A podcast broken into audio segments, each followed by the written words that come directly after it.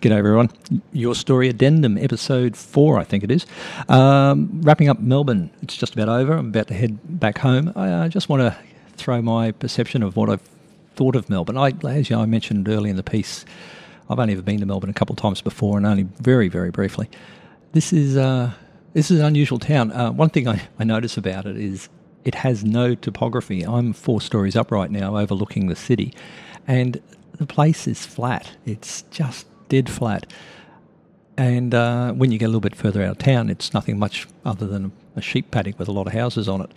And frankly, the uh, the Yarra River, which I think they should barely even call it a river, it's more a drain, uh, flows into Port Phillip Bay, which is nothing spectacular at all. So really, it's got bugger all when it comes to natural uh, landform unlike uh, unlike Sydney and Brisbane, you know, Sydney's got the harbour and the beaches and the you know the national parks all around it, and even Brisbane's got all the uh, the big river and the you know all the topography. You know, there's lots of places that got much better topography than Melbourne.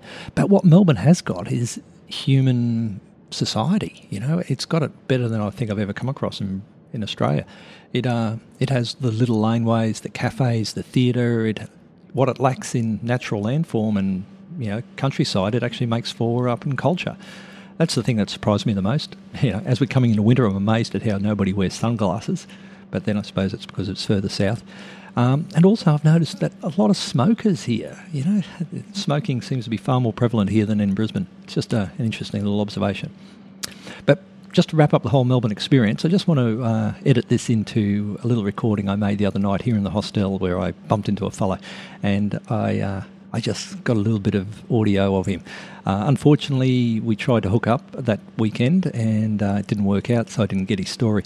But uh, he's since contacted me, and maybe next time in Melbourne I'll catch up with him. So just to go out from the whole Melbourne experience, here's uh, a nice little recording, some music I got. Thanks. See ya.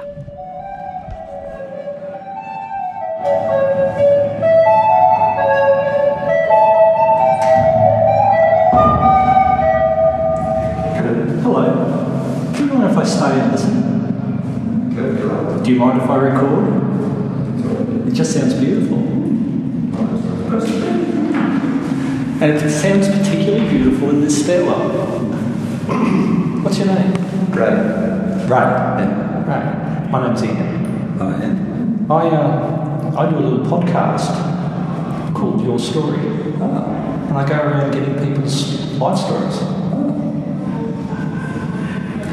And how do you pay for that? Sorry? How do you pay for that? You just do it for the love of it? Do it for the love of it. That's what I'm doing now. and what's the instrument you're playing? A low pitch alto recorder. A broad pitch alto recorder. And it's timber. It's not Yeah. plastic. No, no, it's um, And and I noticed that you've got these other cases on the floor here. What are these? um, What's in, what's in them? Similar instruments? uh, this is a baroque pitch one, semitone lower than today's. That's a, Uh, a modern pitch alto. It's a tenor, it's a bass, a great bass, and in my room I've got a contrabass, two metres long. It's a ripper. And and all recorders? All recorders, yeah. Wow. Play away. okay.